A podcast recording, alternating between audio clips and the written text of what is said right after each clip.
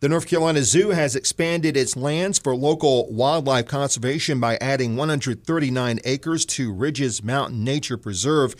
That increases it to four hundred twenty-three acres. The addition was a gift from the Conservation Fund made possible by the North Carolina Land and Water Fund, as well as private donors. And joining us now from the Conservation Fund, it is Mike Leonard. Mike, how are you? Uh, I'm fine. I'm on a train right now in Carrollton, Maryland. And they're doing an announcement, so we'll do our best, okay?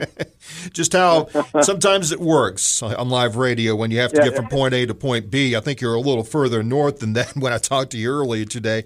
So why is this yeah. portion of Ridges Mountain such a priority for the Piedmont Land Conservancy?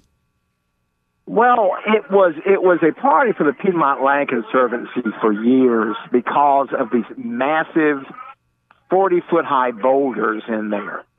And the Piedmont Land Conservancy made some uh, uh, uh, tries at purchasing the thing, and they weren't able to. So ultimately, the Conservation Fund that I work for at this point uh, uh, uh, bought the tract, and then we have sold it to the uh, state of North Carolina. And for those who have never been, can you describe the Ridges Mountain area in Asheboro and how unique of an area that is to central North Carolina? Well, it's part of the Uwharrie Mountains, which are these mountains in central North Carolina that are actually older than the Appalachians. And and and in this place, even though it's in the center of North Carolina, far from Grandfather Mountain and Chimney Rock, there are these forty and fifty-foot-high granite boulders that are that are just amazing, and that uh, climbers have climbed on for years, and it's been a goal Oh, since the late nineties to get these boulders added to the protected state land there. It's a beautiful place. How can this grant help uh, the North Carolina Zoo expand educational opportunities, do you think? Well, you know, the zoo is, is there are some unique features out there, like some vernal pools that, that are that have uh, uh, uh, that are really important for for for. for wildlife and, and, and salamanders and frogs and things like that in the spring. And and so what they'll be able to do, they've already been using, the zoo has already been using these these these vernal pools to take groups in and show them this.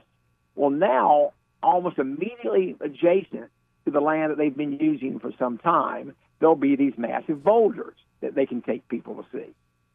What areas of Ridges Mountain are unique to central North Carolina? You mentioned the cliffs. What are some other things that people might be uh, surprised to find if they ever venture toward that way?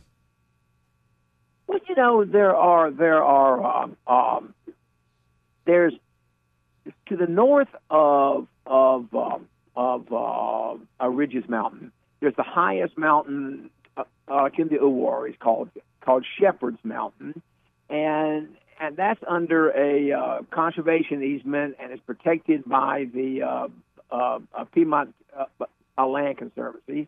And you can get permission from a camp up there that's run by the Methodist Church to walk up to the top of that.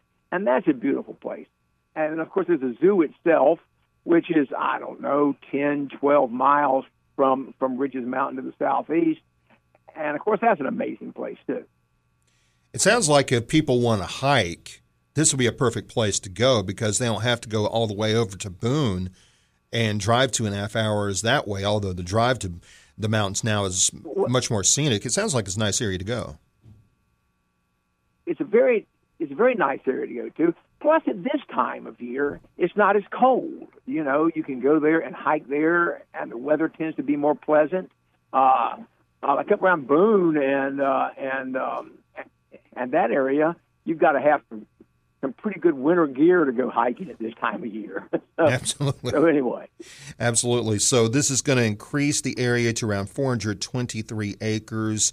And That's right. uh, it was made possible by the North Carolina Land and Water Fund. And uh, they've been very charitable over the years, as well as private donors, too, uh, who have helped out in this cause. There were several private donors who provided funds for this. There was a landowner who owned it, who reduced the price to the Conservation Fund when the Conservation Fund uh, bought it. So, so, so all those things helped to get this thing done. Mike Leonard from the Conservation Fund en route back home right now on a train. Michael, we thank you so much for uh, giving some time to us here today as you make your way back. Have a safe train ride home, and we'll talk to you again soon. Thanks so much. Well, well thanks for calling me.